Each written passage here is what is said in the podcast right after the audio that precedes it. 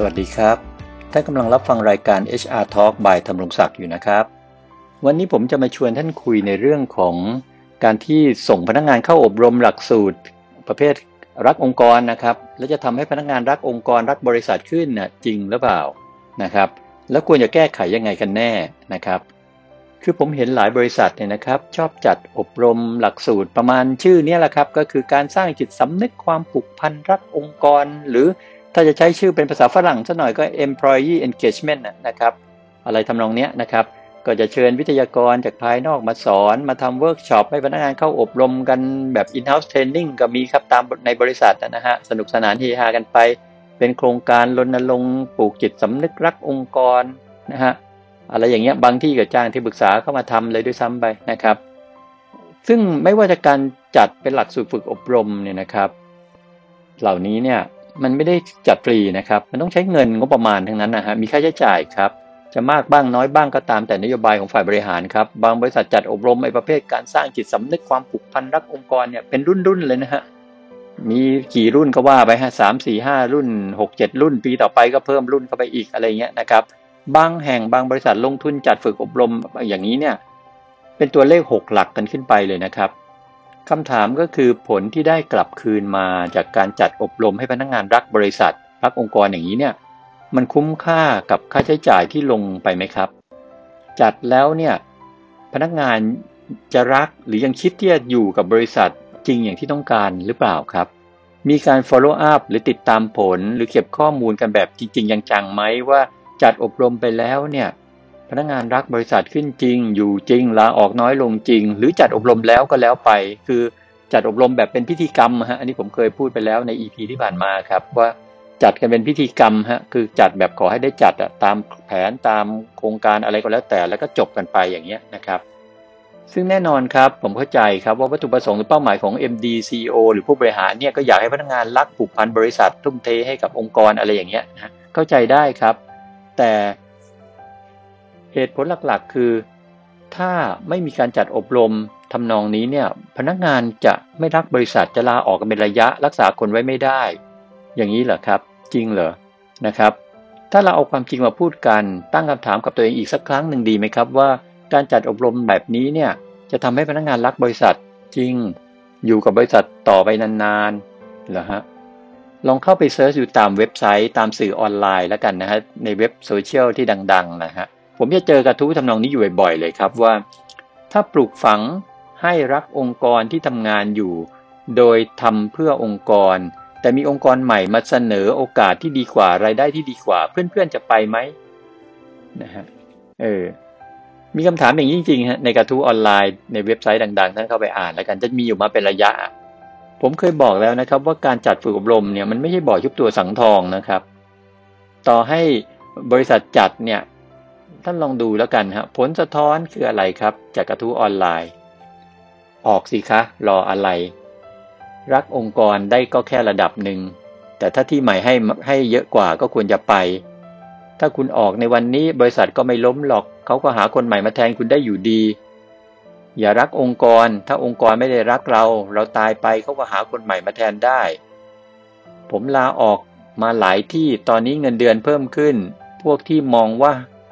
หักหลังองค์กรเนี่ยเป็นพวกดักดานและอีกเยอะแยะเลยครับ กระทู้ของคนรุ่นใหม่ที่คิดเห็นทำนองนี้นะครับ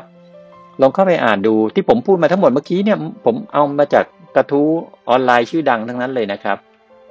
แน่นอนครับ การยอมรับความจริงเนี่ยบางครั้งมันก็ต้องเจ็บปวดนะครับ แต่ที่ผมนำมาสะท้อนตรงนี้เพราะอยากให้ได้ข้อคิดสำหรับฝ่ายบริหารนะครับ ได้รับรู้ว่าควรจะต้องเปิดใจฮะยอมรับความจริงในเรื่องนี้ครับ จะได้นำกลับมาปรับแก้ไขให้มันตรงจุดตรงประเด็นแบบไม่สูญเปล่าอะครับพูดง่ายๆว่าถ้าท่านคันหัวแต่ไปเกาหลังอะเมื่อไหร่มันจะหายคันหัวล่ะครับ ข้อคิดมีอย่างนี้ครับ 1. พนักงานที่รักองค์กร หรือไม่รักองค์กรเนี่ยรักบริษัทหรือไม่รักบริษัท มันไม่ใช่แค่การจัดฝึกอบรม ให้พนักงานไปเข้าหลักสูตรในประเภทที่บอกเมื่อกี้นะครับ หรือแค่ทำแคมเปญรณรงค์กันไปตามพิธีกรรมแล้วก็จบกันไปนะครับ ลองคิดดูง่ายๆผมคิดแบบเบสิกเลยนะฮะคนทำงานเพราะผมก็เคยเป็นมนุษย์เงินเดือนมาก่อนนะครับ ถ้าเปรียบบริษัทเป็นครอบครัวเนี่ยถ้า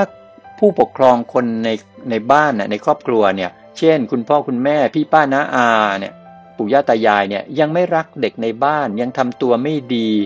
ทำตัวให้มันไม่น่าเคารพนับถือกับเด็กในบ้านเนี่ยแล้วอยากจะให้เด็กในบ้านเนี่ยรักบ้านหลังนี้ รักคนในบ้านหลังนี้ ก็เลยส่งเด็กในบ้านเนี่ยไปเรียนหลักสูตรวิชารักบ้านรักครอบครัวเนี่ยพอเด็กคนนี้กลับมาเข้าในบ้านเหมือนเดิมเนี่ยหลังจากอบรมเสร็จเนี่ยก็เจอผู้อาวุโสในบ้านก็ทำตัวอยู่เหมือนเดิมครับดุด่าว่ากล่าวทำเฉยเมยบ้าง กดขี่ข่มเหงบ้างเอารัดเอาเปรียบบ้างท่านคิดว่าการเด็กส่งเด็กคนนี้ไปอบรมไปให้โรงเรียนสอนการรักบ้านรักครอบครัวเนี่ยมันจะได้ผลไหมล่ะครับ อันนี้คิดแบบง่ายๆเลยนะครับ หรือข้อ 2 ครับ ความรักความผูกพันเนี่ยเป็นเรื่องของใจนะครับ ใครจะมาบังคับกะเกณฑ์ไม่ได้นะครับ จะให้ต้องรักอย่างนั้นอย่างนี้เนี่ยถูกไหมครับ เช่นถ้าผมรักผู้หญิงสักคนหนึ่งเนี่ย ผมควรจะทำยังไงครับ ระหว่างผมควรจะแสดงตัวให้เขารู้ว่าผมรักเขานะฮะเอาอกเอาใจทำให้เขาเห็นว่าเออผมรักเขาจริงๆเนี่ยนะครับ หรือผมจะไปจ้างใครสักคนหนึ่งมาสอนให้เขารักผมฮะยังไงไม่จะเวิร์กกว่ากันครับ แบบเดียวกันเลยครับ ผมได้บอกว่าไอ้ความรักพวกนี้ความผูกพันเป็นเรื่องของใจนะครับ ถ้ามันไม่มีใจให้กันมันก็จบครับ ไม่ใช่จะไปให้ใครมาสอนให้อีกคนอีกฝ่ายหนึ่งมีใจให้กับเราอย่างเงี้ยมันมันแปลกๆแล้วนะฮะถูกไหมฮะเพราะว่าต่อให้บริษัทส่งพนักงานไปเข้าอบรมไอ้หลักสูตรประเภทนี้ให้มีใจรักบริษัท แต่ถ้าผู้บริหารหรือหัวหน้าก็ยังมีพฤติกรรมเดิมๆนะฮะเฉยชา นะฮะเอารัดเอาเปรียบพนักงาน หรือชอบด่าชอบดุด่าว่ากล่าวแบบไม่มีเหตุผล อารมณ์ร้ายโวยวายใส่พนักงานเป็นประจำอย่างนี้แหละครับ ต่อให้เข้ามาอีกกี่ครั้งกี่รุ่นก็คงไม่ช่วยอะไรอะครับ หรือถ้าผู้บริหารยังมีพฤติกรรมที่เอารัดเอาเปรียบพนักงานยังบริหารพนักงานแบบเจียบป้าบอดสื่อผมพูดไปแล้วฮะท่านลองกลับไปย้อนฟัง EP ที่ผ่านมาก็ได้ ยังบริหารงานแบบเจียบป้าบอดสื่อเอาเล็กเอาเปรียบเล็ก ๆ น้อยๆอย่างเงี้ย เช่นหักค่ามาสายเกินจริง จัดงานปีใหม่ประจำปี แต่ให้พนักงานออกเงินกันเองมีนะครับบางบริษัทเนี่ยประหลาดไหมฮะจัดงานปีใหม่ประจำปีของบริษัทนะฮะแต่พนักงานต้องแชร์กันเองครับหรือสั่งให้พนักงานไปทำงานนอกสถานที่แต่ให้จ่ายค่าแท็กซี่เองอย่างเงี้ย หรือทำงานล่วงเวลา สั่งให้พนักงานทำงานล่วงเวลาแต่ไม่จ่ายค่าโอครับ อย่างนี้เป็นต้นน่ะ แล้วจะมาให้พนักงานรักบริษัทส่งไปอบรมกี่ครั้งอะมันจะช่วยได้เหรอครับ เพราะฉะนั้นเนี่ยตรงนี้ผมมองว่า ควรจะต้องกลับมาทบทวน ตั้งสติทบทวนให้ดีๆครับ ตัวผู้บริหารโดยเฉพาะ MDCO เนี่ยจะต้องเปิดใจครับ มองในภาพกว้าง คิดแบบใจเขาใจเราครับ ทบทวนดูว่าอะไรกันแน่ครับ ที่เป็นสาเหตุทำให้คนไม่รักองค์กรในวันนี้ เช่นกฎระเบียบคำสั่งวิธีปฏิบัติไหนครับ ที่มันเอารัดเอาเปรียบพนักงาน ผิดกฎหมายแรงงาน ปฏิบัติอย่างไม่ถูกต้อง วันนี้มีอยู่เยอะนะครับ ลองดูแล้วกันมีอะไรบ้าง หรือผู้บริหารคนไหนครับที่แสดงพฤติกรรมไม่เหมาะกับพนักงานเนี่ยกับลูกน้องเนี่ยหัวหน้าของผู้บริหารคนนี้ควรจะต้องเรียกมาคุยกันแล้ว เรียกผู้บริหารนะครับ มาคุยมาตำหนิติติงกันนะว่าพฤติกรรมแบบนี้มันไม่เหมาะนะควรจะต้องปรับเปลี่ยนกล้าไหมครับ มีไหมที่จะทำแบบนี้นะครับ หรือหัวหน้าของลูกน้องเนี่ยเคยรู้จักลูกน้องไหมครับคำว่ารู้จักก็คือรู้ไหมว่าพื้นเพเขาเป็นยังไงไต่ถามสารทุกสุขดิบคุยกันแบบพี่แบบน้องยิ้มแย้มแจ่มใสให้กำลังใจกัน นะฮะมีการให้แบ่งปันกันบ้าง อะไรเงี้ยช่วยลูกน้องแก้ปัญหาเป็นครูสอนงานที่ดีกับลูกน้องอะไรทำนองเนี้ยมีบ้างไหมครับ หรือบริษัทเคยมีกิจกรรมอะไรที่เป็นทางการหรือไม่เป็นทางการที่ส่งเสริมให้เกิดแรายงานสัมพันธ์ที่ดีในบริษัทนะครับ เช่น เปิดรับฟังความคิดเห็นพนักงานจัดกิจกรรมนอกเวลาบ้าง เช่น ไปทำบุญกับที่ไหนที่ไหนนะครับ เช่นทำบุญกับสถานเลี้ยงเด็กกำพร้าพิการซ้ำซ้อนอย่างเงี้ย ทอดกระถินพระป่าอะไรก็ตามของพนักงานนะครับกับผู้บริหารเนี่ยนะครับหรือมีการประกาศเกียรติคุณชมเชยให้โล่ให้เหรียญกับพนักงานที่ทำงานดีเด่น หรืออะไรก็ตามความประพฤติดีเนี่ยให้พนักงานเกิดความภาคภูมิใจมีบ้างไหมครับ หรือมีการสำรวจสภาพแวดล้อมในปัจจุบันไหมว่าเป็นยังไงบ้างในบริษัทนะมันเหมาะสมที่จะทำงานไหมนะครับ มันจูงใจให้คนอยากจะอยู่ทำงานไหมนะครับ แล้วก็นำปัญหาต่างๆ เหล่านี้แหละครับ กลับมาทบทวนคิดดูว่าเราควรจะแก้ยังไงให้ดีขึ้น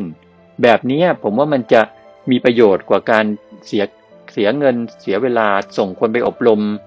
เลื่อนลอยแล้วก็หายกันไปแล้วเปล่านะครับ ซึ่งโจทย์ตรงนี้สำคัญอยู่ที่ว่าผู้บริหารระดับสูง MDCO ครับ จะตัดสินใจยังไงจะทำยังไงนะครับ เพราะฉะนั้นก็สิ่งสำคัญอีกเรื่องหนึ่งนะครับ บริษัทไม่ควรตั้งคนที่ทนคติไม่ดี หรือคนที่ EQ มีปัญหาขึ้นมาเป็นหัวหน้าครับ อันนี้เป็นเรื่องที่ย้ำเลย เพราะคนเหล่านี้แหละครับ เป็นตัวการที่สำคัญที่จะทำให้บริษัทเสียพนักงานที่ดีๆ หรือทำให้พนักงานไม่รักบริษัทครับ เอาละนะครับ พูดมาถึงตรงนี้ผมเชื่อว่าท่านจะได้ข้อคิด ได้เห็นวิธีแก้ปัญหาให้ตรงจุดนะครับ ในเรื่องของทำยังไงให้พนักงานรักองค์กร ผูกพันองค์กรมากขึ้นบ้างแล้วนะครับ ก็อยู่ที่ว่าท่านจะเอาไปแอพพลายประยุกต์ใช้ยังไงให้ดีขึ้น แต่คงไม่กลับไปเหมือนเดิมว่าส่งเข้าอบรมก็จบนะครับอ่าคราวหน้าจะเป็นเรื่องอะไรโปรดติดตามนะครับ วันนี้สวัสดีครับ